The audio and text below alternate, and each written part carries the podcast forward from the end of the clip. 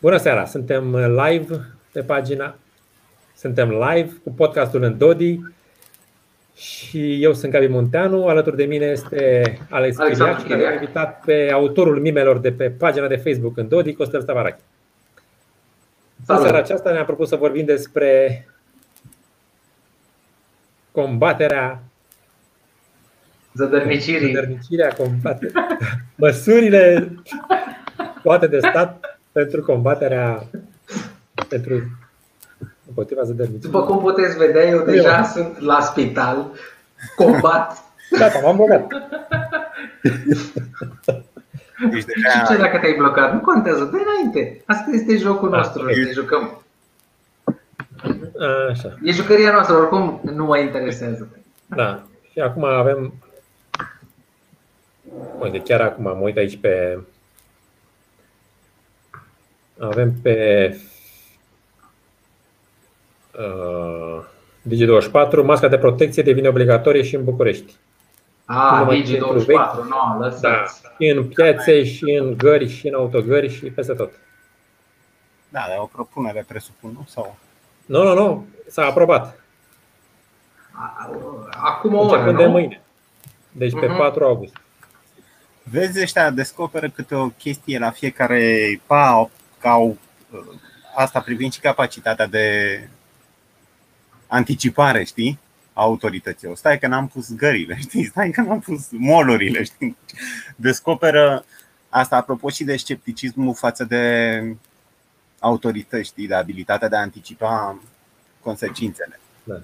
Ei descoperă în fiecare zi, stai că a mai rămas o chestie da. ne, neinterzisă, unde Mă rog, masca Pentru că ei fac un fel de compromis. Domne, dacă să zicem, viața economică și taxele care vin la stat uh, permit să zicem, continuarea activității, o lăsăm. Dacă e groasă și avem probleme economice în viitor, să zicem, o mai permitem. Asta cu plimbatul cu masca, mi se pare că uh, e foarte să zicem, permisivă din punct de vedere al uh, guvernanților. Nu prea. Dacă lumea muncește în continuare și își plătește taxele, atunci ok. Asta o băgăm. Dacă ai observat, uh, s-a vorbit despre carantinarea localităților din uh, Argeș. Erau vreo 12 localități.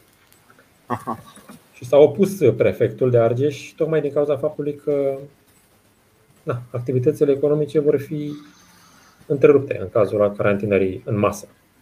Și au zis, uh, punem uh, uh, măști peste tot, punem program strict până la 23 la terase, orice, orice numai să lase lumea să... Pentru că corona nu se răspândește până în ora 23, să știe. Da. Adică că după 23 ar fi mai puțini oameni care stau pe terase și atunci se poate sau să, oamenii să îmbată după ora 23, până atunci sunt încă în putere, așa, și după aia, după 23 s-ar îmbăta și s-ar atinge, unii călțați s-ar lua în brațe, s-ar bate, s-ar, în fine, s-ar atinge prea mult, după când până în ora 23 e în regulă. Aburul alcoolului distruge coronavirusul, mai. Deci, e și asta o chestie. Asta e o chestie să te gândești la, uite, dacă te gândești și la declarația pe proprie răspundere, știi? Care, pentru că nu sunt întotdeauna explicate, știi, motivele, știi? Uh-huh. Deci care e rostul unei uh, declarații pe proprie răspundere? De exemplu, scade, uh, crește costurile tranzacționale și așa lumea iese mai, iese mai greu din casă, știi? Sau faptul că trebuie să tot schimbi data, știi, e enervant, știi, de, adică pierzi timp, da. nervi și mai bine rămâi în casă, știi, mai. Uh, așa și aici, care e, e interesant, știi, de văzut de ce Uh, închis de la 23 și de ce deschis până la 23 ani. Da, e, foarte arbit, e complet arbitrar, mi se pare. Poate virusul pe la 3 atacă mai degrabă sau nu știu, așa. E așa, domne, hai să nu moară businessurile astea cu terasele, să le zicem, să-și facă treaba până la ora 23 și după aia să zicem că nu e chiar așa de grav. Mă refer la venitul păi din da. taxe ok dacă vrei să. Deci ai două obiective, să zicem. Unul să Eu crești. Nu pot să închizi, de exemplu, Dacia Mioveni, acum că Argeșul da. este roșu, din cauza Uzina. COVID, Dacia Mioveni. Clar. Și tot județul lucrează. Da. Dacă vrei să împaci obiectivele astea două, deci ai un obiectiv, să zicem, de creșterea colectării taxelor și un obiectiv medical, să zicem, de reducerea infectărilor știi? sau a deceselor. Sunt legate, pentru că taxele plătesc doctorii și ce mai trebuie în lupta cu coronavirusul. Păi nu, Ai dar nevoie. întrebarea e dacă luai cazul cu barul, știi? Adică Ah, cum, ok. cum vine? Până în, deci cum, să zicem, închiderea la de la 23, cum îmi bifează de exemplu, e clar că nu le bifează pe amândouă, îl bifează doar pe cel medical, nu și pe cel economic, nu dacă e închizi. Nu? Da, pentru că probabil după 23 atunci să încep cheltuielile alea mari. Da, poate fi și asta. Poate fi și asta. Sau dacă vrei să bifeze la medical mai serios, de ce nu le închizi mai mult? Nu știu. Pe la 3 sau nu știu. Sau de ce nu Trebuie faci să- carantină permanentă, știi? Sau Foarte capitalist ar fi fost să existe niște costuri. Fiecare că Trebuie să plătește, vă ține gândiți și deschis. la, să zicem, uh, sentimentul de libertate al cetățenilor și să nu cumva să împiedice sau să nu constrângă foarte mult uh, sentimentul ăsta de libertate pe care l-au cetățenii. Și de aia au zis, hai să le dăm totuși voie să bea până la ora 23. poate fi și asta. Poate fi și De asta. să gândesc la taxe. Zic, dom'le, hai să îi lăsăm pe băieții ăștia, că și așa sunt stresați, Da. sunt uh, Da. pe jumate morți. Hai să-i bucurăm un pic, să le dăm un pic de circ. Uh, Sau mai relaxat lucrurile și afară, știi? Clar că ai noștri n-au niciun pic de imaginație, dar au o atitudine mimetică, știi, față de ce fac europenii, știi? Uh, S-au relaxat, dar aia normal, relaxăm și noi, știi? Deci nu, e, nu se pune problema că o să fie România, Suedia, știi, sau Belarus, știi? Uh, uh, Pe 10 august veniți la, manifest, la manifestația din Piața Victoriei. Nu știu. Vedem. Cred Că- că... E cum a fost acum la, La ce Berlin. oră e? Iată până seara. Uite și Iată aici până seara. Se vezi, transformă, cred eu zic că o să se transforme în ceva anti... E bine că ai adus în discuție chestia cu. Pentru că poți spune că aici e și ipocrizia, de exemplu, dacă te uiți la american, la Fauci, știi? Mhm. Când era vorba de protestele anti-carantină, știi? Uh, Erau anti că se transmite virus, se duce, știi? Când sunt alea ale Black Lives uh, Matters, nu. Sunt ok, știi? De, sunt... Da, Da. da, e incredibil. Pe 10 Mai august o nu, să că fie și noi acum, ipocrizia guvernaților români în Se știe că acțiune. virusul ăsta moare când îl vede soarele. La, cel puțin pe Facebook-ul românesc, dacă te uiți la New Left, n-am văzut entuziasmul atât de mare, ca să zic așa. Adică mi se pare că încă sunt uh, mai degrabă speriați de virus decât uh, pasionați de uh, justiția rasială, să zicem. Știi? Adică au fost puține în care au spus, da ce, la Revoluție nu s-a murit, e ok să ieși să Uite, încalci am, restricțiile. ați citit uh, știrea despre manifestația de la Berlin, unde au fost vreo 20.000 de oameni? Nu, spune-ne. Spune-ne ce, s-a- ce e acolo. Uh, și că un tip de acolo, un fel de libertarian, au zis că Ce fel de a organizat acest libertarian? protest, au ieșit 10.000, 20.000 de oameni și scandau sfârșitul epidemiei sau pandemiei. Noi suntem valul 2, nu mai vrem uh, măsuri uh, sanitare, vrem libertate, ceva de genul ăsta. Și au fost 20.000 de oameni. Și la noi când se strâng, să zicem, oameni de tipul ăsta în Piața Victoriei, de obicei sunt uh, conspiraționiști, uh, oameni suverani, uh, tot felul de, de 50 de oameni, 100 de oameni, să știu, Da. din păcate. Dar acolo, na. De asta Păi- nu mai vânează pe aia. Zic că, domne, suntem, cei care sunt împotriva măsurilor sunt niște de ăștia, marginali, care nu, nu pot să lege două vorbe.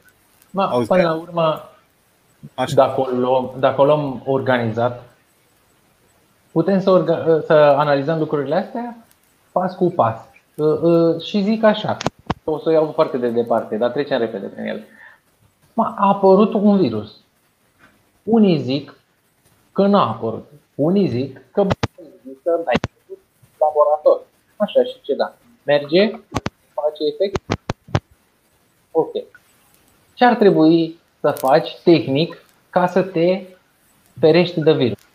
Da. Mai trebuie să te ferești cu mască, cu distanțare, Da, cu nu știu ce. distanțare. Ok. Și Erau după vreo aia- trei care mai era masca, distanțarea. Cred că sunt trei care vin.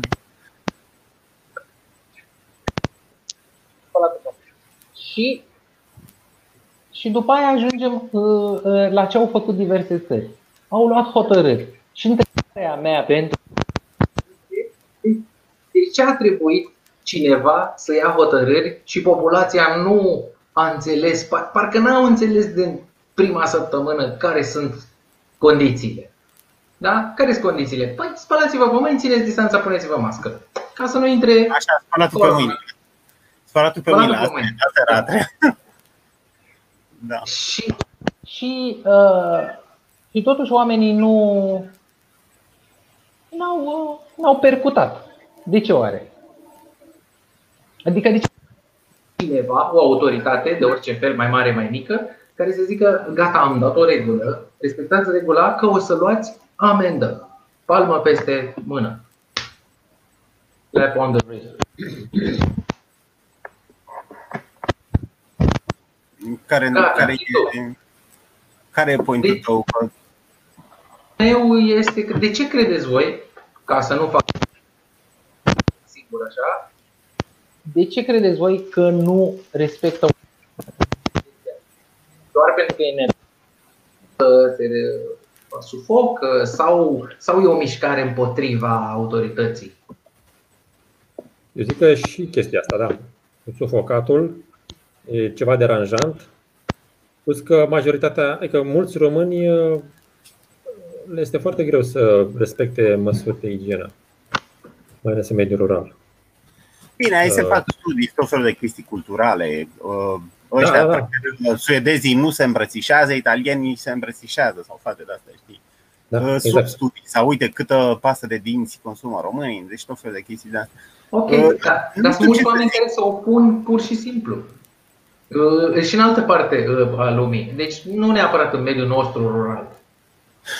Păi nu se opune așa de mult. Uite, apropo de ce zicea Gabi mai adinauri, Mm. la manifestația de la Victoriei n-ai deocamdată 20.000 de oameni. Știi? Ai 100, știi?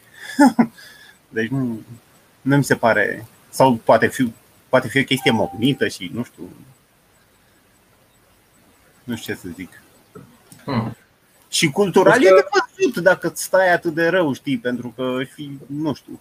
Știi, când, când zic oamenii că am fost în Roma și mai murdare decât București sau chestii de astea, știi? Adică e o chestie empirică, știi, să vezi cât de praf sunt românii pe igienă relativ la alții, știi? Mhm. Plus că mai e o chestie. De exemplu, dacă te uiți la un uh, om bătrân, bolnav, care îi se spune să respecte un uh, anumit regim și pentru el pur și simplu lucrul ăsta este, domne, așa ceva, dacă fac așa ceva, nu mai merită să trăiesc. Hmm. E posibil ca și atitudinea asta, să zicem, impusă unor oameni, domne, nu ai voie să ieși din casă, ești doar între orele astea, nu ai voie să te duci la nuntă, nu ai voie să-ți vezi rudele, înainte să-ți vezi rudele, e să te pupi cu ele, trebuie să te duci la baie, să te speli pe mâini și după aia te pupi cu ele. E, lucrurile astea, pur și simplu, din Da, da, și- că să treci așa, mai Și bine închis, și închis în casă, știi? Și închis în casă, adică dacă e un om la 90 de ani cel mai și cum să spun, închis un, în casa a durat puțin, a durat o lună, dar gândește-te să fi avut o chestie de asta gen caramitru, să dureze da. deci ani în șir, deci nu mai ieșai din casă. Deci, mai să nu, pensionar, mai bine să omoară, știi? Deci, A, nu, na, și, și Da, tineri, deci- adică adică treci Adică, peste de obicei preferințele. sunt așa încăpățânați, știi? Dar uh, și oameni tineri să ți se spună să ai un anumit stil de viață diferit de cel care l-ai avut până atunci. Da. Domne, numai cluburi zero, gata. Păi mulți zic, bă, nene, ce, ce viața asta? Mai bine mă duc la mănăstire decât să trăiesc așa. Nu Eu e vreau asta. cluburi în fiecare noapte. Da, da, Ar fi o chestie. da. E, Încerc că, că la club ai fost, dar la mănăstire ai fost. Da. Uh, mi se pare că e, na, e atitudinea față de risc, știi? Mhm. atitudinea omului față de risc, într-un fel vede riscul. De exemplu, dacă te uiți la Arafat, el ce vrea? Să cadă cifrele alea sau să aibă puține infectări, știi, puține decese, știi? Da, da. Are o Mhm. atitudine foarte mare, știi, față de, de a preveni riscul, știi? Deci el ți-ar mai băga în câteva sute de urgență. Ok, Da. și aici cred că ar trebui cu Costel să explici diferențierea între risc și uh, amenințare iminentă. Da, uite, am mai prezentat în. Asta e o. Inspirat de Rothbard argumentul ăsta, am mai făcut o analiză similară la PEN Libertate, la o, o Mhm. mică analiză libertariană pe strict pe carantină. Păi, distinția principală ar fi că în- da, între risc și amenințare iminentă. Ideea e că tu prin carantină obligatorie, închizând lumea în casă, um, tratezi un risc uh, ca pe o amenințare iminentă. Cineva care nu e infectat, de exemplu, și eu îl închid în casă, e doar un risc, nu e și o amenințare iminentă. Când îl Mhm. închid în casă, îi încalc, îi încalc dreptul la libertate, încalc, cum spun libertarienii, principiul non-agresiunii. Uh, El este un inocent. El, ca și cineva care are mașină, poate fi un risc, chiar dacă e sănătos, de exemplu. Se poate Mhm. infecta, poate infecta pe alții. Dar nu e. Ce, uh, prin exemple clarific cel mai bine un concept. Ce ar însemna o amenințare iminentă? Pe o persoană despre care știu că e infectată și e la 2 metri de mine. Și aia, da, e o amenințare iminentă. E ca un spărgător care intră în casă. Și trebuie să. Re... Adică e legitimă folosirea forței împotriva lui. Da, așa Mhm. e un risc. E, e ca și cum acum mă duc și bag un șofer în pușcărie că bă, ăla e un risc pentru mine. Poate odată în viață să dea peste mine cu mașina. Mhm. Ori greșeala asta se face și în argumentul pentru carantină. Și chiar ai avut un split între libertarieni aici, oameni care au spus că nu, e legitimă. Și chiar și în lume mare, de exemplu, Walter Block crede în chestia asta. Că Stai, ești o amenințare iminentă chiar dacă nu ești nici infectat, nu ești. n-ai stai nimic. să, stai să fiu răutăcios. Deci, ai oameni care conduc mașini, care ele sunt un risc. Să se întâmple accidente, să lovească oameni. Da? Ok. Ei ies pe stradă, ar trebui să fie responsabili, dar le e greu să se coordoneze între ei. Și atunci cineva face un set de reguli de circulație. Domne, controlăm un mediu periculos, Da. potențial periculos, Da, dar le există oricum, să știi. Deci un fanatic ar spune, păi da, dar riscul oricum există. Eu ar spune nu, amenințare iminentă doar e ăla e la 5 metri, vine spre mine cu mașina, știi? Nu faptul că el, să zicem, nu știu, conduce imprudent sau era trist în ziua aia sau lucruri care încurajează accidentul, e doar risc, dar nu e amenințare iminentă, știi? Ca așa și Corect. da, șoferi în pușcărie, știi, că Păi- toți sunt un risc. E ca și cum, e ca și cum ai zice, uh, sunt prea multe Accidente, mor prea mulți oameni pe șosele. Da, e aceeași. E aceeași linie. în garaj. Da. În garaj. Ok. Are. Ai, uh, cum se numește, regulamentul de circulație Da, cum se cheamă, da? Uh, cod rutier. Aha. Mă, și aici, avocatul diavolului încerc să fiu, îți trebuie totuși un cod rutier. Un Da. cod virusologic Da. pentru, pentru asta. Da? Că, că poate au exagerat, Da, dar mă gândesc că totuși ceva trebuie, niște linii directoare. Nu blocat. Da? ești prea aproape de mine. Lasă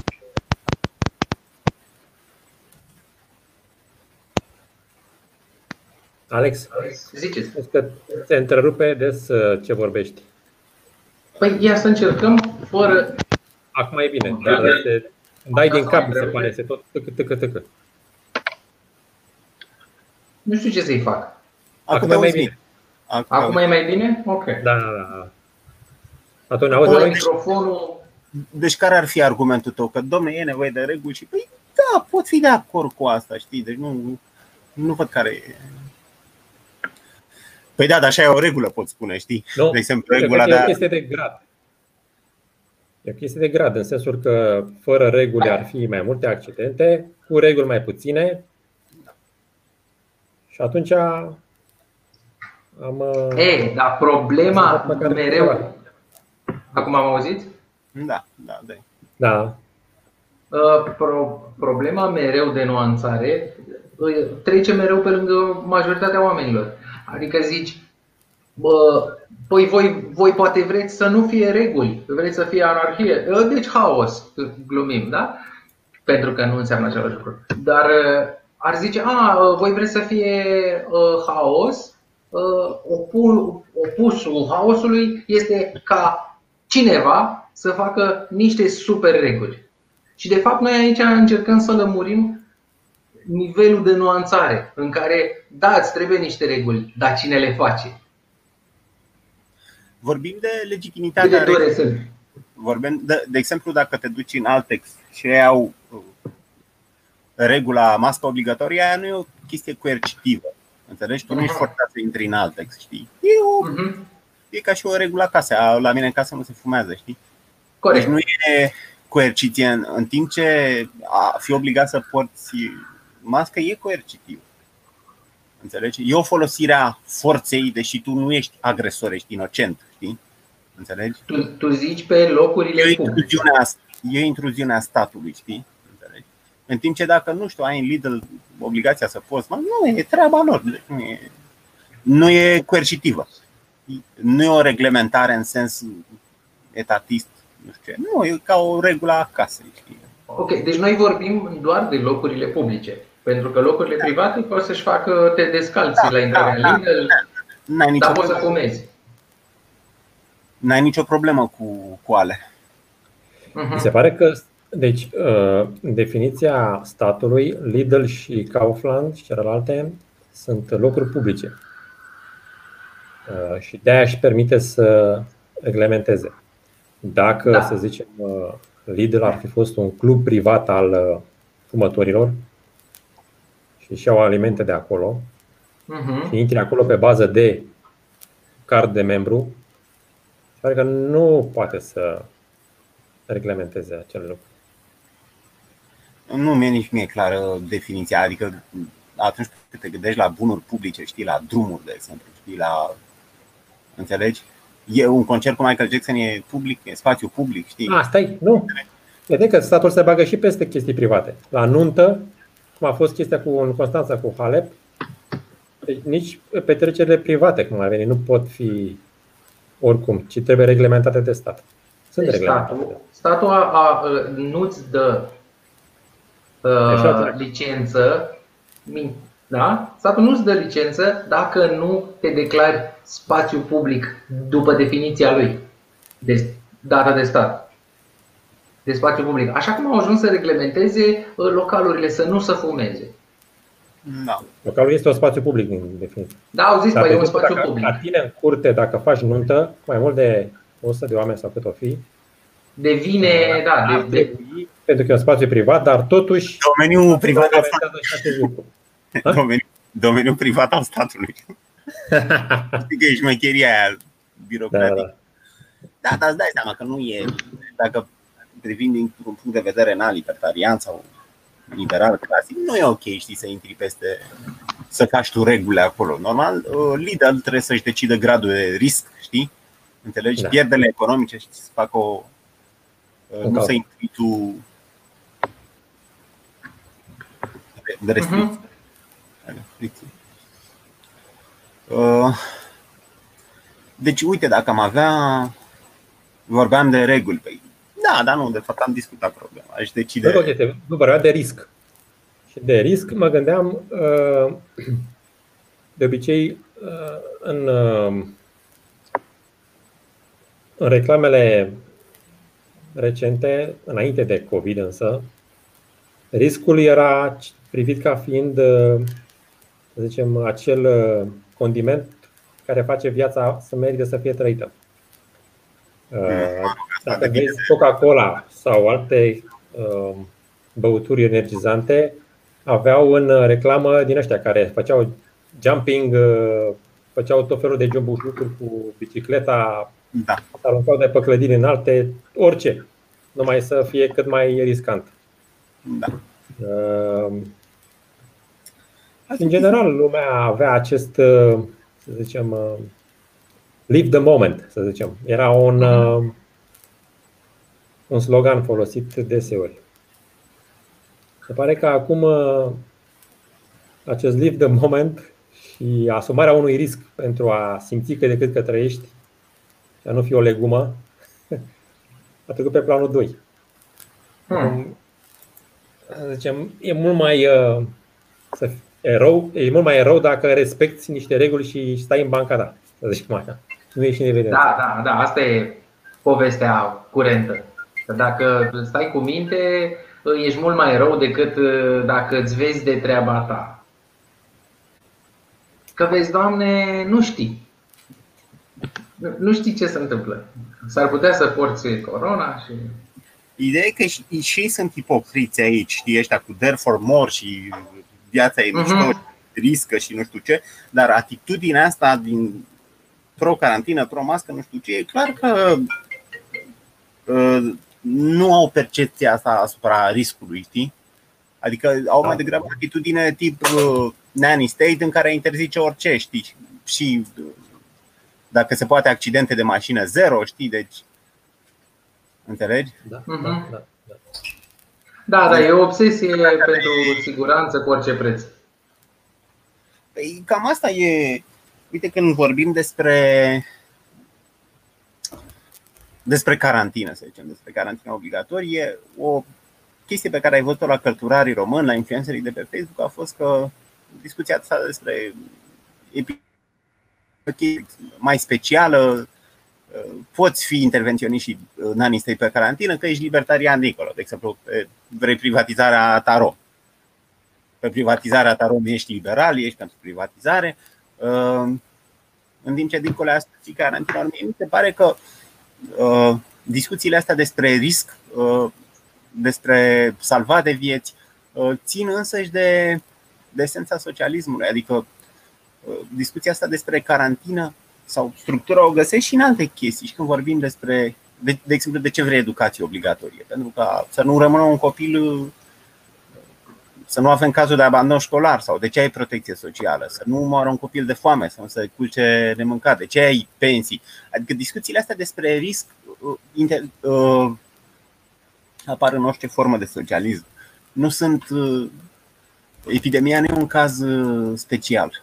Asta vreau să zic. Pentru că sunt oameni care fac da. această concesie aici. Nu, domnule, eu sunt libertarian, dar asta e o chestie, epidemiile este o chestie mai ciudată, uh, sunt o chestie care seamănă cu războiul, pe ce în război mai ai drepturi, știi? Nu mai deci nu, și răspunsul e că și în război ai drepturi. Nu, poți să omori civil sau și acolo există. nu spunea că de fapt el vrea ca socialismul să aducă acele condiții în care individul să facă ce vrea, dacă vrea să cânte la pian pe vârful muntelui, să poată face acest lucru. Da.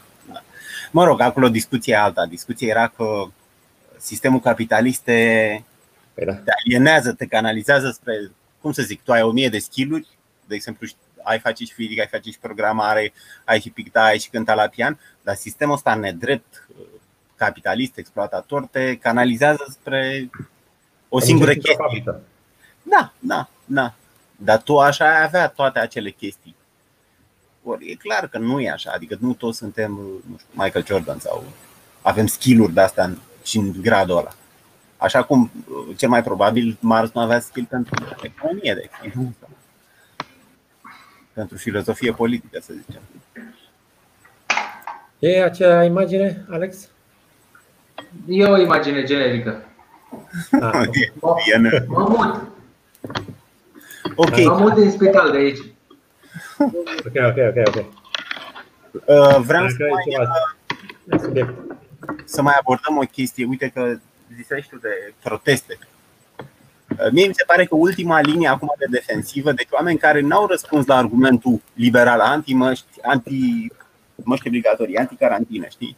Uh-huh. Fapt, tu nu ești o agresiune, nu ești o amenințare iminentă, deci n-au confruntat argumentul ăsta sau n-au uh, confruntat celelalte argumente economice, cum sunt cele cu, legate de consecințele neintenționate. De exemplu, dacă ai cancer și nu te tratează ăștia, că sunt uh, pline sunt rezervate pentru COVID-19, alea din spitale. Sau argumentul subiectivității scopului. Faptul că tu poți tu poți, nu știu, prefera să te duci la pescuit și asumându-ți riscul de a, de a lua COVID. Uh-huh. Uh, ok. S-a întrerupt absolut. Nu, hai că sunt, sunt chiar, doar tu ai. Poți niște întreruperi. Dar acum am revenit. nimic. N-are nimic. Uh, ce vreau da, să zic? nimic. Ultima linie a ăstora aici pe Facebook și presa românească nituite asta cu fie că ești rol rus sau psd deci dacă ești anti-restricții, uh, fie ești negaționist, da, da, da. fie. Deci o chestie de asta strawman, ca să zic așa. Adică nu e o perspectivă caritabilă, știi, asupra perspectivei tale, ci uh, deci nu analizează teza, nu răspunde pe conținut, știi cum spuneam, sunt argumente economice, argumente etice, ci nu discreditează mesagerul, că nu că ești tot rus sau ești plătit de PSD sau ești negaționist, știi, că discuția e una știință antiștiință, știi? Uh-huh. Eu care l-am auzit pe Arafat vorbind despre rolul eficient al măștii, sunt la cu știința, tu care ești anti, ești la ești negaționist. Știi? Deci presa luptă cu eu ăsta de pe aia negaționistului. Asta în condițiile în care tu n-ai avut, uh, că toți suntem științifici, să zicem, tu n-ai avut o perspectivă clară asupra măștilor, știi? Deci a fost, uh, acum două luni nu erau bune sau trebuiau folosite, trebuia să fie folosite doar uh, de personal medical, de persoane care lucrează cu persoane infectate sau bolnave, știi? Adică s-au sucit perspectivele. Uh, n-ai avut o chestie clară. Nici acum, nici la ora actuală, nu știu, Danemarca sau Olanda, unde nu ai obligatorie purtatul măștii ca la noi. Adică nici acum ai consens, vreau să zic, consensul la științific. Ok, merg pe autoritatea, nu mă pricep la știință, merg pe autoritatea epistemică a savanților, știi? Uh-huh. Asta dincolo de faptul că Arafat nu e epidemiolog, ea de zis ok, să zicem că are niște medici în spate acolo, niște persoane. Dar are o atitudine foarte. Dar nu ai consens asta. Dar... Nu ai consens. Ok, sunt. Și acum e și întrebarea asta cu negaționiștii. Cât de mulți or fi? Adică s-au făcut sondaje, s-au făcut. Deci da, eu, da, da. eu nu știu dacă am întâlnit un negaționist în această viață. Pe Facebook am văzut un comentariu, să zicem, al, care putea fi inter... Dar n-am văzut în carne și oasă negaționist. Pentru că ai senzația, dacă te uiți pe presa românească mituită, deci ai impresia că, nu știu, sunt ca zombi negaționiști. Sunt. Da, sunt. Eu, eu am întâlnit. Uite, al doilea. Sau ori fi, dar nu știu, nu, nu se. Poate nu sunt așa mulți, într-adevăr. Păi asta zic, e o problemă empirică, nu știi cât sunt, știi? Așa zis și negaționiști. Poate Gabi s-a blocat un pic camera lui. Dar nu-i nimic. Hai că își revine. Își revine, da, uite. Da, deci cum vedeți asta, da? Un negaționism. Mai negaționismul nu e bine. pentru că pentru că totuși ai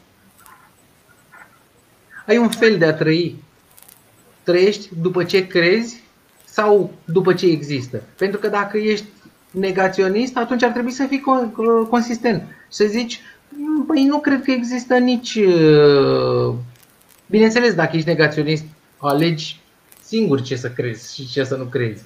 Uh, dar ai, ai putea foarte bine să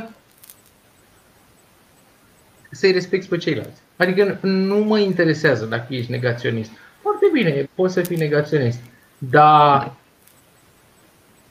hotărârea mea de a te ține la distanță trebuie să mi-o respecti. Pentru că atunci devii negaționist la adresa mea. Ca Uite, dacă revenim la discuția între la distinția între risc și amenințare iminentă sau risc și risc iminent, uh-huh. ce înseamnă să-l ții pe ăla la distanță? Mi se pare că e legitim să-l ții la distanță dacă știi că e infectat, altfel nu e legitim, știi, să folosești forța împotriva lui, știi? Te nu, dai nu. Mai Corect. ești în RATB, te dai mai în spate sau, sau nu urci dacă Corect. e plin. Sau nu urci, corect. Mhm. Pentru că nu ai informație e legitimă intervenție. Întrerup. Mai zi o dată ultima parte, te rog. Nu, nu ai certitudinea că ăla e infectat, știi? Înțelegi? Ca să ai o bază epistemică de intervenție. Da, domne, asta e, e legitimă retalierea, știi? Folosirea violenței împotriva lui, știi? Ok, Pentru că aici asta se întâmplă în Asta se întâmplă în cazul restricțiilor, știi, sau al cantinei obligatorii, știi? Aici ai și problema uh, lucrurilor uh, publice plătite din taxele tuturor. Păi, da, da, de ce să nu mă urc eu în autobuz? Că e și autobuzul meu. Da, da, da. Și atunci uh, cineva să facă ordine. Chiar astăzi, luni 4, Da, da. 3, Conflictul ăsta, cât timp vorbim de un bun public, uh, conflictul ăsta nu-l poți rezolva. E ca icoanele în școli, știi? Adică ai părinții atei și ai părinții în biserică. Nu, unde Nu, vreau eu să ajung? Unde vreau eu să ajung este la faptul că un set de reguli mai relaxate sau mai dure, tot trebuie să le facă cineva.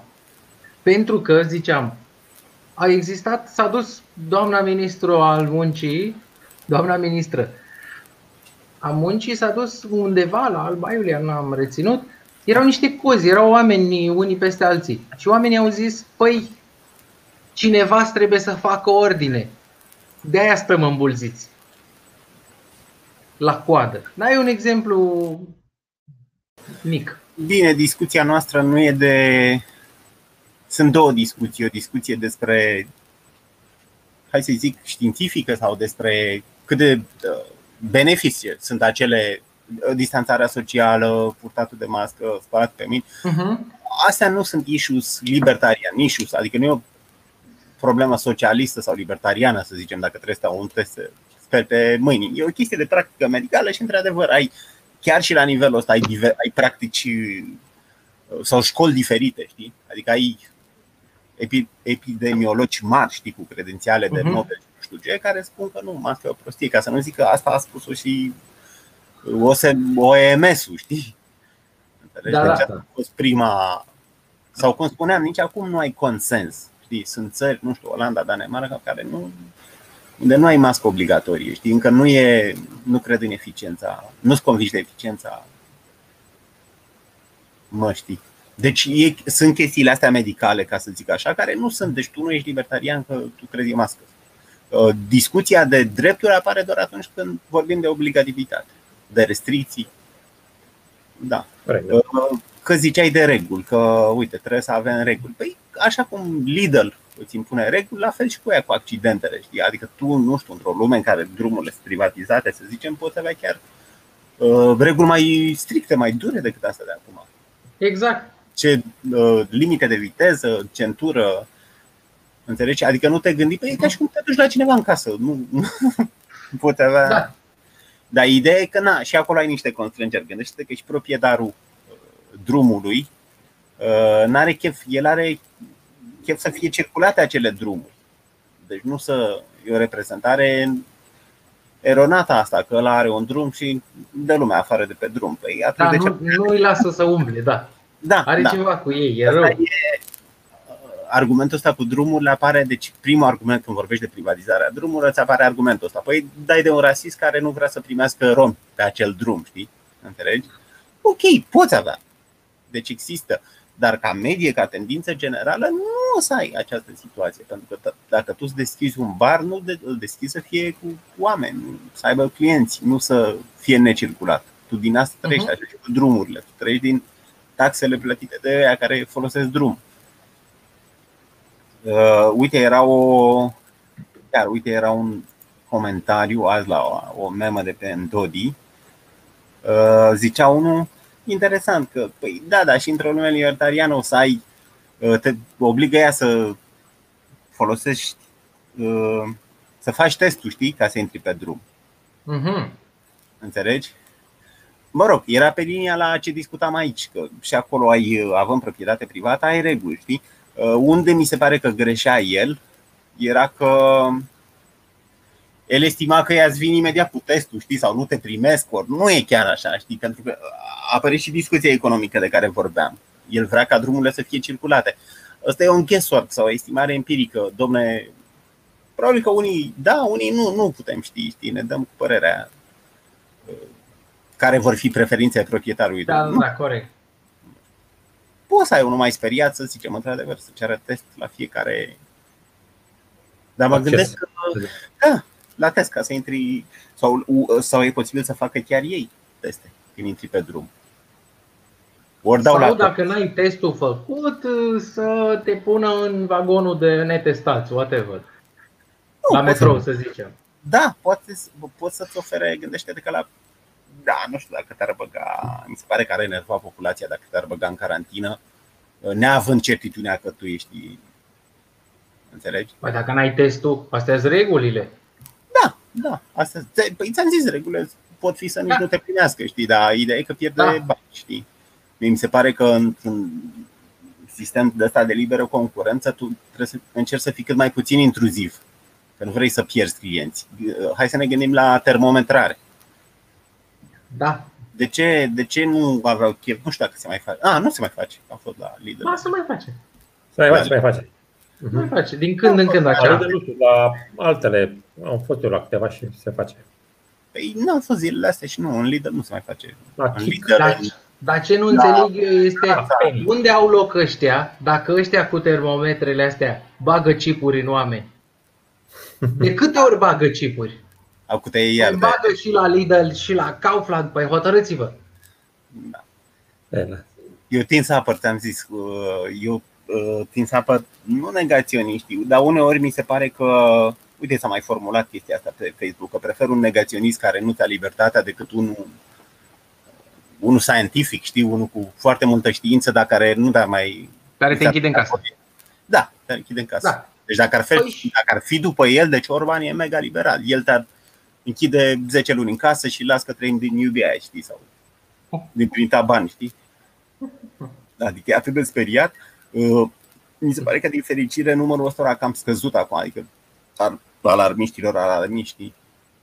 Mhm, mhm, mhm. Adică populația nu mai e așa speriată. Totuși n-ai rata mortalității de, nu știu, 40% sau o chestie de asta care chiar să radă. E totuși sub 1%, deci nu e... Nu minimizez, dar să o imagine realistă, nu ca Digi care îți arată, nu știu, un copil sau uh, extreme, știi, outliers. Uite cât de grav e și, păi, ok, extreme, dar asta nu dă o imagine realistă. Uite, au fost niște cazuri în care uh, portatul măștii al combinezonului sau al uh, unor șosete uh, suplimentare peste încălțăminte au fost acceptate foarte ușor de populație. Uh, Știu că de vreo 3-4 ani a apărut în uh, cabinetele stomatologice un aparat în care îți pui piciorul acolo și ți-l îmbracă într-o folie. Da. Mhm. Uh, și s- au spus, uh, secretara spunea de obicei celui care intra, domne, asta e regula, puneți-vă Da. picioarele acolo și vă încălzați. Sau dacă Da, te duci corect. la spitale și vrei să vizitezi pe cineva bolnav, se spune, domne, trebuie să spui halețelul ăsta, combinezonul ăsta și în niște șosetuțe, niște Da, da, da. în picioare, peste încălțăminte se puneau. Da. Nimeni nu spune nimic, adică mi se pare ceva natural. Totuși Corect. acum, din cauza fix a acestei, uh, să zicem, uh, obligativități și a unor, uh, să zic, a unor abordări de comunicare foarte greșite, lumea, Se enerva lumea, vrei să zici, adică a nu enervat mai- lumea, pur și simplu, da. e de văzut și asta, cât de mult, cât de prezente ești. Adică dacă pur și simplu lăsau, uh, nu făceau chestia asta și magazinele și Da, de Vreau să posibil să ai și instituții alte variabile. te obligau să. Probabil că lumea, dom'le, dacă am treabă aici, intru cu mască, că na. Da. Aha. E A, pus- a, tu zici că po- ar fi putut să-i lase pe privați să regleze chestia asta? Să zicem, da. Adevăr, permiteai, uh, să zicem, des, uh, împrăștierea bolii în blocurile publice, să zicem, în centru vechi sau în, uh, la mare, pe plajă. în gări, în. uh, Dar Eu nu. mă, eu mă gândesc că poți avea și alte explicații. Oricum, nu? cele mai mari uh, focare de infecție au fost și sunt în continuare spitalele. Cu toate măsurile luate. Da. Uite, Florin Rusu a dat argumentul ăsta, știi? Mai cu seama atunci când, când România stătea mai bine decât ceilalți și o explicație era asta culturală, că românii fiind feriați de spitale de stat, știi? Știi, dacă te duci într-un spital din Telorman, știi că trebuie să te duci întâi la preot. După aia te duci la spital, că nu mai apuci În timp ce ăștia s-au tot dus în America și nu știu unde și au... Deci poate fi, poate fi o variabilă. Chestia asta Mhm. culturală, românii fiind speriați de Dar față le-a de trecut. occidentali care se duc, se duc și na, ei uh, spitale fiind focare de infecție, na, ei virusul acolo, știi? Și tu fiind și na, categorie vulnerabilă, știi? Pensionar sau nu știu. Uh, Dar ce vreau să zic? Ah, vreau să zic că poate avea și altă explicație, nu neapărat ofticarea oamenilor. Altă explicație poate fi că nu e atât de, de dur, știi, virusul, nu e atât de agresiv. știi? Pentru că dacă avea o mortalitate, omul cât ar fi desperat Arafat și vede oameni care sufocă lângă el, știi? Mi se pare că ar, na, ar putea mască sau ar, ar fi mult mai cooperant. Dacă ne gândim la celelalte boli infecțioase care există, zicem enterocolita. Asta ce? Uh, care afect- Asta e o boală care afectează de obicei copiii uh, care mănâncă cu mâini murdare. Mhm. Uh, Este, în anumite cazuri, uh, și mortală boala asta. Dar dacă mergi cu copilul tău prin autobuz, înainte de pandemie, să zicem, și era un uh, nespărat acolo care ținea mâna pe bară și pe aia vine și copilul tău și pune mâna pe bară și după aia își mănâncă o înghețată cu mâna murdară, un caz în care o boală infecțioasă se transmitea. Se duce. da. Se duce. Da, dar sunt multe boli infecțioase care se transmit, se transmiteau și se transmit în continuare, însă ceea ce a deosebit, ceea ce a, să zicem, a făcut ca pandemia de coronavirus ăsta să fie luată mai în serios și să uh, îndemne guvernanții să ia măsurile astea drastice a fost gradul de infectare, gradul de, să zicem, mortalitate a acestei boli. Deci e vorba de grad. Nu este diferită de o altă boală infecțioasă. Să zicem, domne, sunt boli care nu se transmit, care nu omoară oameni. Și celelalte se transmit și celelalte omoară oameni, numai că asta este mai periculoasă. Stai, Și uh, din de, cauza de, acestui grad la pe enterocolită care există Ăla tratament? determinat că este cu nu știu cât mai mare decât celelalte, trebuie să luăm aceste măsuri drastice. Dar dacă, să zicem, luăm măsurile astea pentru boala asta și ne crește întregii societăți sensibilitatea la celelalte boli, păi așa o să facem, o să stăm cu și celelalte boli.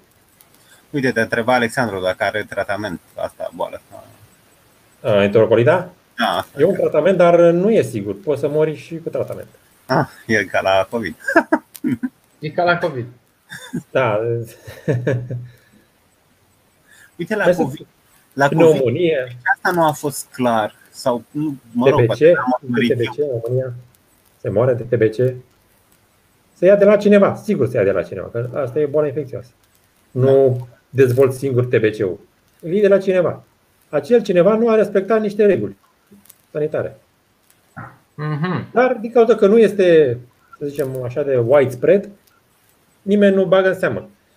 Dar după, dacă să zicem să există un precedent cu cazul COVID, domne, hai să facem și cu celelalte boli, la fel.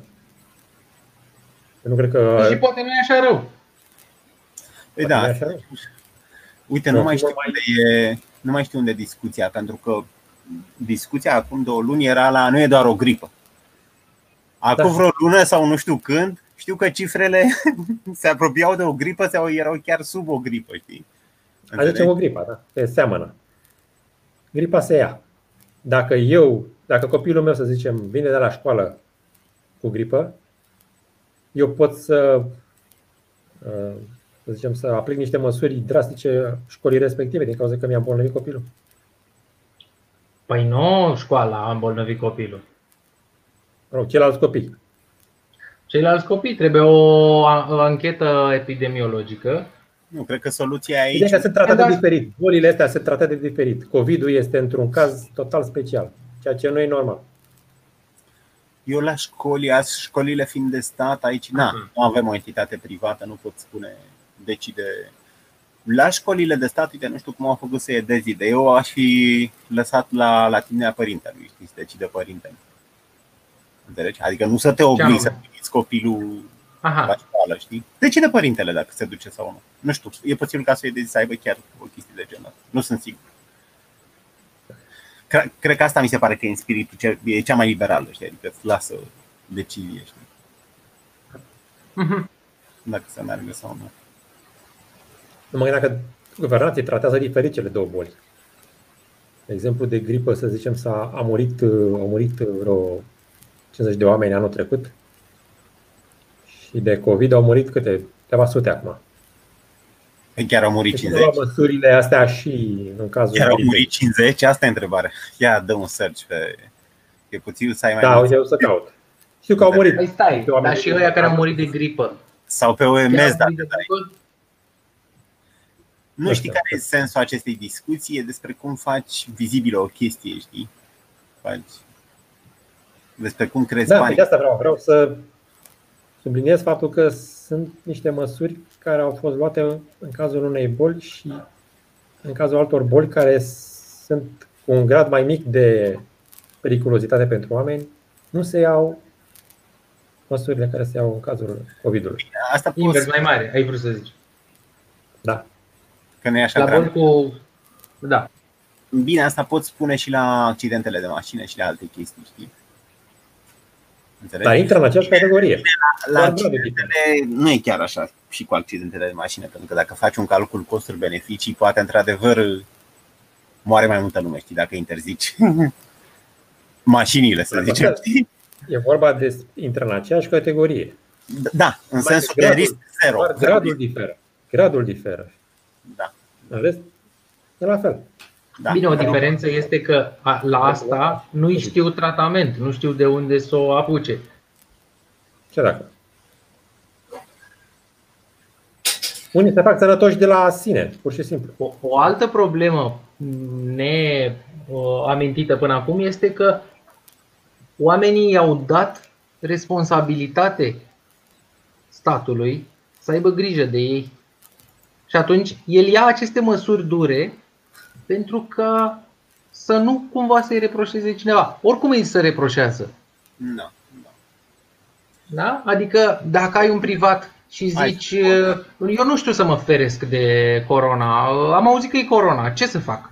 Și privatul să zică, păi uite, puneți niște șoșoni în picioare și puneți o mască. Când intri Da, pe aici, acasă, eu beau, zic bei. să, să, o- să o porți și afară. Uh, Rău, nu e tu chiar după aia așa. te super zici, mă, ăștia nu sunt, nu sunt buni, nu m-au protejat. Uh, în jurul meu e plin de corona.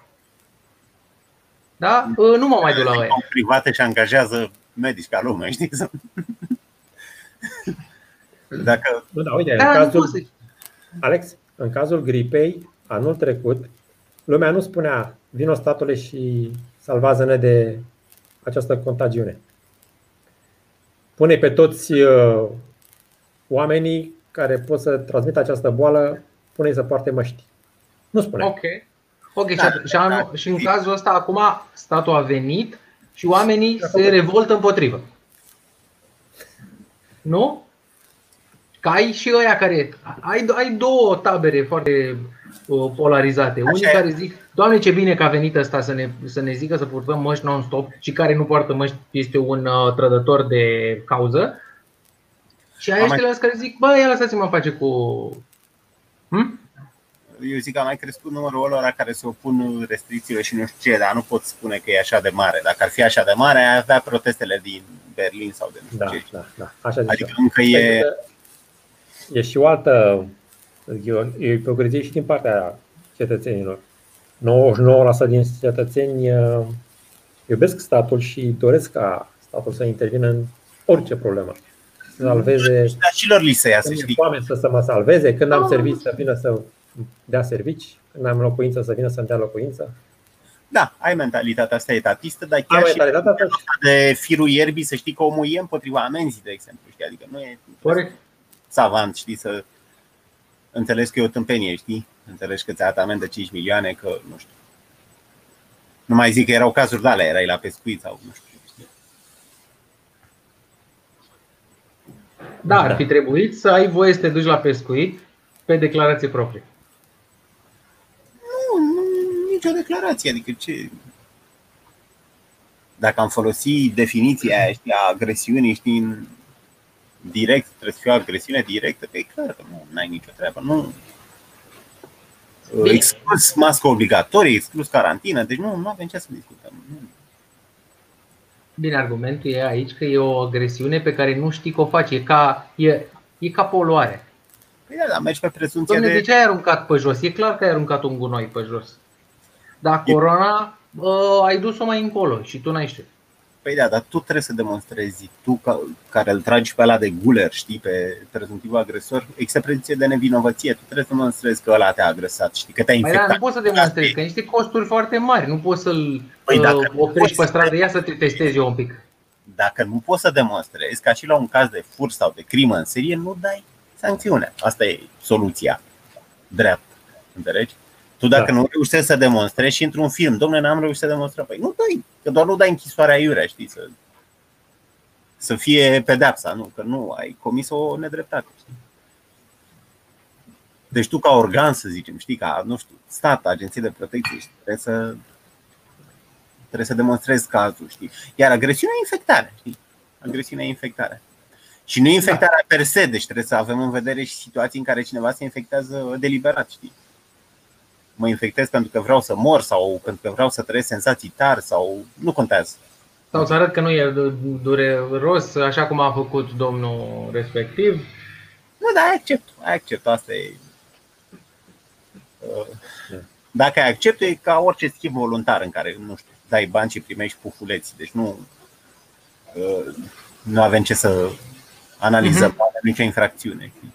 Adică, uite, asta nu s-a discutat. Hmm. Uh, în ca- La Catarama am avut chestia asta. Când s-a infectat, nu știu dacă l-a luat. Parcă nu l-a luat.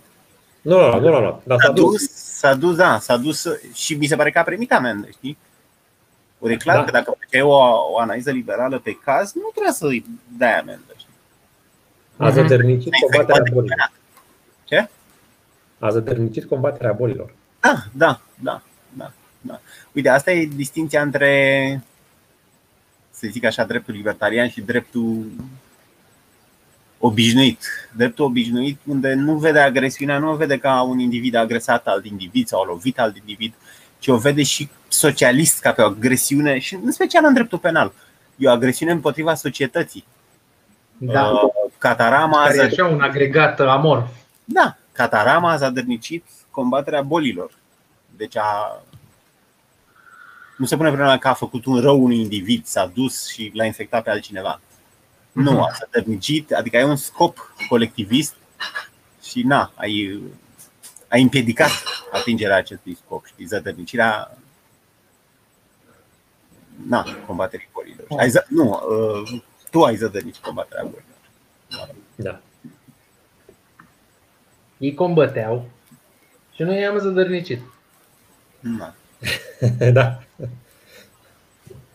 Nu, da, a fost și chestia asta cu explozia asta de...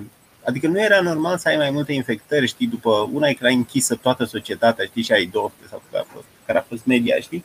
Nu era normal să ai mai multe când deschizi pentru că a fost surpriza, adică tu te așteptai să, fiu, să ai mai puține sau... Era Da, da, da. mai multe, știi? Adică de unde surpriza asta că tot te amenință Nelu Tătaru sau nu știu cine, știi? A, dacă vor crește iar Mhm. Da, o să închidă. Și mie, nu, cred că le e și frică electoral, pentru că alte, alta era percepția acum două luni, știi? Unde ei apăreau ca niște salvatori care te scoteau din moarte, știi? Ori acum lumea, da, înțelege că nu e totuși atât de grav, știi? Ok, e grav, ai morți, ai... Dar nu e, nu știu, nu e bombă nucleară, știi, să radă Bucureștiul, știi? Uh, și impresia mea e că nu știu dacă fac sondaje și asta, posibil să facă, știi? Uh, dar nu mai sunt, nu mai vezi chiar așa să gata, închidem uh, încă trei stări de urgență, știi? Încă trei. Adică mi se pare că le e frică, știi? Da, și mie. Există, există vreo entitate politică care e în stare să explice lucrurile așa evident, cum le-am descris mai până acum? Adică Nu prea. noi, Mesajele noi, noi pe cine votăm? Da. E Octavian Bădescu, dar e independent. Aoleu, de ce faci reclamă? N-am voie. Uh, Mai bine zi de lider. Singurele mesaje negative le-ai avut la alternativa dreaptă, dar și acolo au fost câteva timide și mai încoace, știi? Înțelegi? N-ai avut un mesaj din partea unui partid sau chiar și la PSD ai avut unele mesaje tot așa timide. Gen, apărea pe pagina lor de Facebook uh, România ca lagăr medical, erau e clar că sunt copy-paste influencerii conservatori libertarieni, știi, care zic asta, știi, că ăștia fac dictatură medicală și nu știu ce, știi. Uh-huh. Dar nu ai avut consens, adică nu se pune problema că. Și asta e, de fapt, rinocerizarea omului, știi? Asta te enervează. Adică nu ai să cu SRU să, nu știu, să argumenteze cum am argumentat noi, știi, că ți încalcă dreptul la libertate, știi, că uh, poți avea cel mult niște recomandări, știi. Nu, nu ai avut. Deci ai avut un consens de la uriaș, uriaș. Da, da, da. Și PSD-ul la fel, că de ce nu ei mai încoace sau mai sucit, știi, cu CCD-ul și nu știu ce, știi, ce presiune au mai făcut. Dar la început și ei, hai să... Că de ce nu punem restricții mai mult, știi, mai bine, mai... Asta era discursul, știi? Da, da, de ce gândesc ei așa? La ce le folosește? E așa pentru că electoral. Au preluat populația, n-a și ea speriată la început, a preluat mesajul panicard, știi? Uh-huh. Înțelegi? Și normal că ți-e frică, pierzi voturi, știi? Dacă tu ieși cu mesajul ăsta, înțelegi? Ok, deci într-un Cred că le fel e și sau frică. altul, Cred că le e și frică.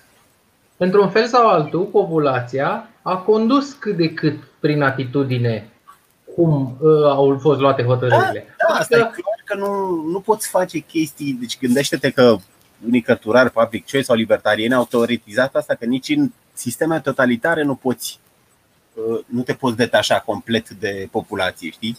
Într-adevăr îi terorizezi pe aia și nu știu că ești dictator, dar toți, de exemplu, în, în Germania nazistă sunt pedepsite violurile, știi? Sau pe vremea lui Stalin, știi? Înțelegi? Unele. What's the point? Că uh, ai anumite ai o anumită legitimitate, știi? Ok, nu ca într-o democrație liberală, Ok, dar un ai, fel de. Un Da. fel de. Uh-huh. da, da, ideea e că nu ai furie oarbă, adică îi omor pe aia. Nu ai ca în Orwell, să zicem, știi, nu ai o chestie de asta, știi? Mhm. Topală, știi? Care, cum spune lumea, e mai degrabă post-totalitară, nu mai e totalitară. Totalitarismul a învins totul, știi? Ok, lumea prelua mesajul ăsta panicar și na, ți frică, știi? Și lor le-a fost frică, le-a fost frică de la bun început, știi, când au văzut că toate țările au preluat modelul chinezesc, modelul Păi, autoritar în care închizi tot, știi? Păi și atunci, asta e un mecanism foarte uh, periculos în care oamenii uh, își dau seama că pot să controleze felul în care trăiesc și, de exemplu, acum îi deranjează măștile, mâine ce o să-i deranjeze? Taxele? Nu, asta nu. Ba da, într-un viitor îi poate deranja și chestia asta, știi? Înțelegi? Dar nu ai tu putere să bați până acolo, na, să-i convingi că taxarea e curt. Ideea e că ai, eu văd lucrurile așa, că ai tu ca populație, să zicem, vorbim de problema aia, cât reușește uh, populația să controleze elitele, știi? Înțelegi? Și mie mi se pare că poți avea control uh, în grupuri mici, cum e familia Mhm. sau comune hipiote sau chestii de astea, poți avea regula unanimității sau să zicem un split egal al deciziei, știi? Uh-huh. Sau pe, deci prima chestie e, grupul trebuie să fie mic, un grup mare de 22 de milioane, eu nu o să am control asupra șoselelor, deci teoretic sunt acționar, știi, prin Constituție, dar e clar că nu Mhm. am de spus, Orban decide eu ce se întâmplă, sau pe issues puține, pe probleme puține, știi, uite cum ar fi chiar problema carantinei, știi? Înțelegi? Ei pot presa, știi, poate presa populația.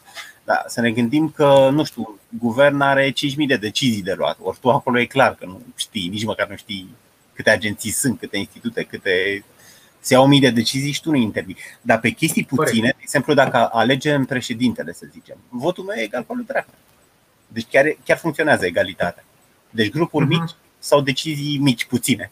Decizii puține. Da. Pe o singură da, decizie, da, da. să zicem, într-un referendum funcționează egalitatea de putere, să zicem. Dar altfel spus, astea sunt, na, sunt anomalii. Uh, funcționarea obișnuită e să nu funcționeze egalitatea, știi? Deci nu. Uh-huh. Adică chiar ai o elită care decide și nu știu ce. Lucrul ăsta n-ai cum să-l reglezi, pentru că oamenii nu o să fie niciodată atenți la cele 5.000 de decizii. N-ai, n-ai. Dar ele trebuie luate ca Chestia să funcționeze de... o jucărie de mărimea unei țări. Da, da, da, da. Bine, nu poți să aduci o critică.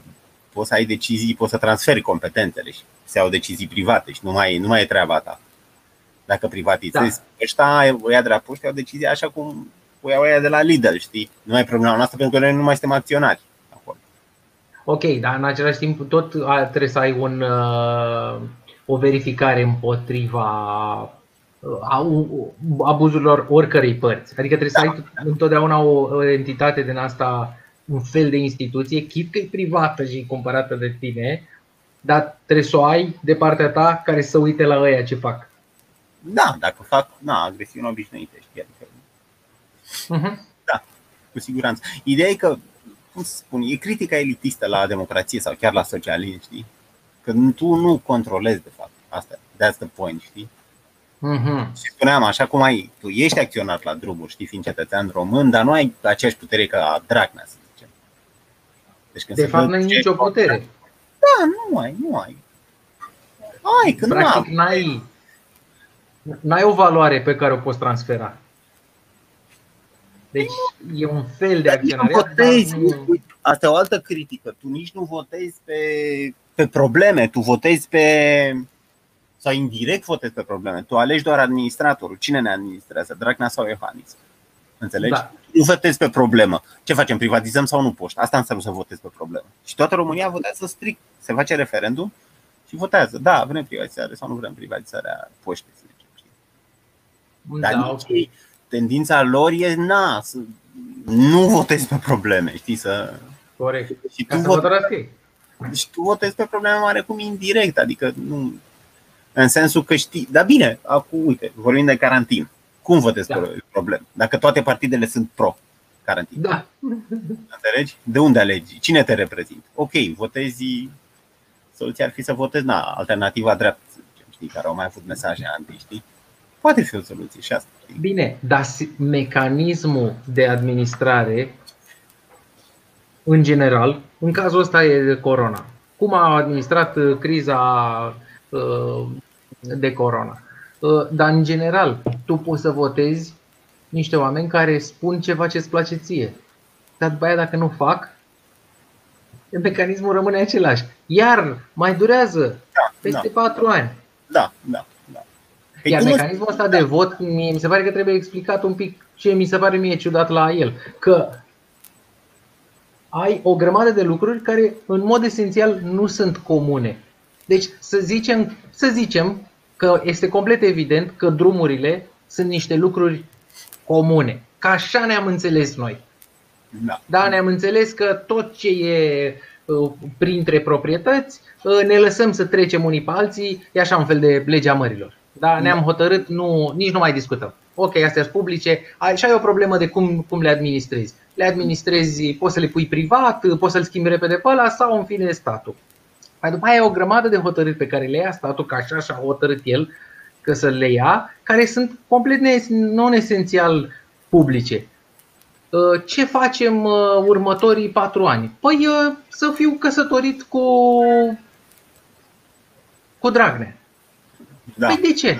Dacă nu-mi place de el după șase luni. A, pare rău, așa e regula. Nu se știe de ce e așa regula. Păi au hotărât niște oameni uh, mai deștepți. Extraordinar. Am voie să încerc altfel? Argumentul ar fi că, nu știu, cred că un argument e că reduci și nu puteți să ne adunăm toată ziua, știi? Argumentul ba, da. o democrație reprezentativă. Mergem la domnii elvețieni și întrebăm cum fac ei să se adune când dau de adunat. Nici ei nu se adună pe și totuși pe, pe mai puține. Știi? Deci dacă vorbeam de alea 5.000 de decizii, de exemplu, vrei să schimbi o tonerul la o imprimantă într-o agenție, îți dai seama că nu adun 22 de milioane să hai să votăm, știi, ce toner să luăm. Deci nu. Corect.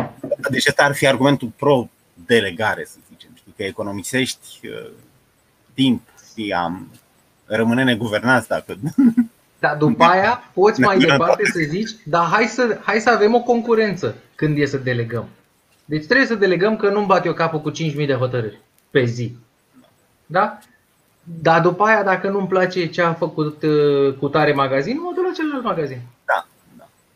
Nu, deci trebuie niște concurență. Și, și o, o să zici, păi uh, de ce să, uh, cum să închizi, cum să rămâi fără, fără instituțiile statului? Da, Incredibil, nu se poate așa ceva. Păi Doamne ferește, cum să rămâi fără ele? Dar uh, uh, ia lasă tu niște oameni să facă concurență. da. Cine administrează aici? Păi uh, primăria, e, e o chestie locală, Uh, nu e a statului. Uh, Partea statului e prefectul. Ok.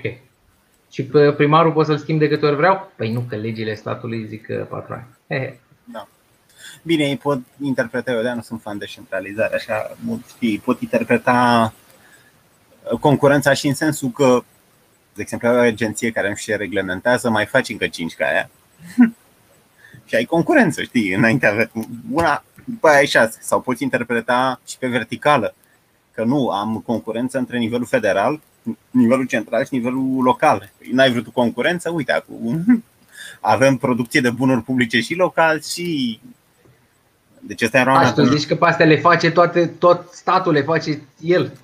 Da, își dublează, adică îți dă și A, corect, bine, nu, Orban, ideea îți era dă, să- ce? Îți dă și Orban măști, să zicem Uh-huh. Dar îți mai dă și firea măști Înțelegi? Deci Da. același produs Păi așa se și întâmplă. Și asta Da. cred că cred că e ceva de Bine, ideea era, ideea era să ai o piață liberă. Să poată să intre, da, da.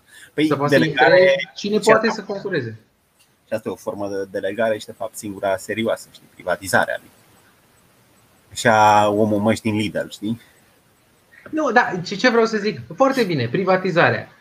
Alternativa ar, ar trebui să existe mereu alternativa în care o, oamenii să poată să nu privatizeze. Treaba lor. Dar dacă ai avea un acționariat clar, ai putea să faci ceva cu acțiunile tale. Să zici, ok, majoritatea a hotărât la IMGB să nu privatizeze. Da, da. Bine, dar eu îmi vând acțiunile mele unui uh, investitor mai tare, care gândește mai pe termen lung decât mine și el o să stea ca minoritar o vreme, dar treaba lui ce acțiuni ia mai Dar încolo. ei nu vor să te lase. Înțelegi? Da, exact, asta, asta mi se pare. vor să plătești asigurare obligatorie, deci nu e asta. Deci ca să tu să primești ceva gratis, trebuie să iei de la cineva. Logic. Asta e clar, cineva trebuie să nu ai uh,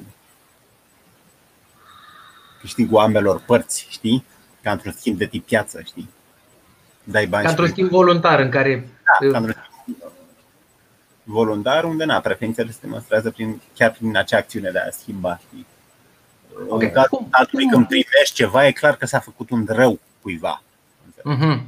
Ca să-ți dea ție masca aia gratis, a trebuit să, na, să fure de la cineva banii aia. știi?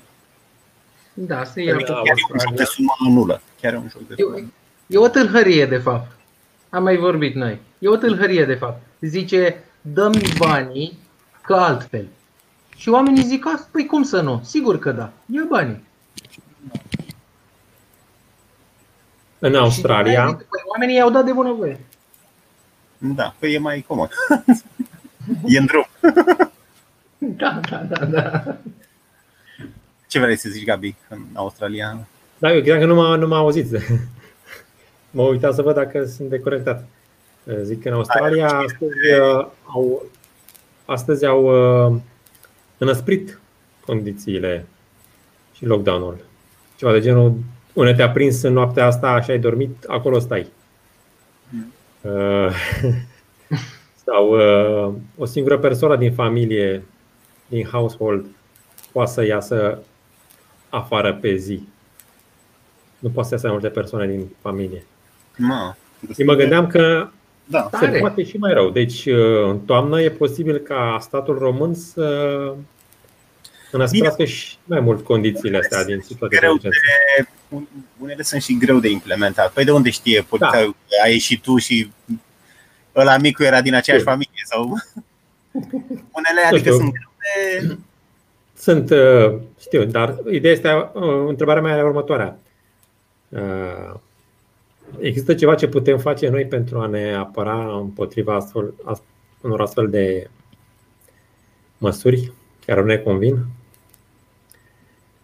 Putem uh, să zicem uh, că reprezentanți în uh, Parlament nu cred că o să avem care să ne apere punctul de vedere. Am putea da în judecată, de exemplu, pe cineva? Păi depinde cine sunt judecătorii. Că la forță e clar că nu ne putem lua Asta e o întrebare, Raportul de forță e diferit. asta e o întrebare avocățească, juridică. Știi, probabil că poți. Asta, uite cum ai avut cu CCR-ul, că amenziile erau nu știu cum. Știi? Înțelegi? E o chestie de cunoaștere a legislației. Știi? Da, nu tu ca individ, și mi se pare că a fost o, un partid care s-a ocupat de problemă. Tu ca individ nu cred că poți să inițiezi astfel de... A, să blochezi chestiile astea. Da, să te aperi într-un Tu fel. poți, să, tu poți să faci plângere și ea poate fi citită de cineva și poate fi luată în considerare. Cred că se poate și ca individ, nu știu. Gândește-te că ai o Teoretic, legislație, teoretic se poate. legislație de kilometrică și asta, cum să zic, poate fi și în favoarea ta, știi? Adică un avocat bun poate să spună, uite cum sunt ăștia cu drepturile pacienților. știi? Ți-a încălcat nu știu ce, înțelegi? Ți-a încălcat, nu știu, dacă intra poliția în casă, ți-a încălcat nu știu ce, nu știu, privacy sau... Da, da, înțeleg, da. Adică mă gândesc că, na, e o chestie de cunoaștere a legii. Unul priceput îți poate găsi, știi, chestii de astea. Uite cum a fost și CR-ul. Amenziile erau prea da. mari sau Prea nu mari. știu, nu știu care a fost explicația. Știi? Cuantumul amenzilor era peste, să zicem, nivelul de trai al românilor, ceva de genul ăsta. Da, da, da. Da. Găseai și altele. Nu era proporțional, nu era proporțional. Da, da. Cu, Între faptă și sancțiune. da. Mhm, mhm, mhm. Hmm. Da. Păi, putem să închidem acum și mai Cina. revenim. Drag. Dacă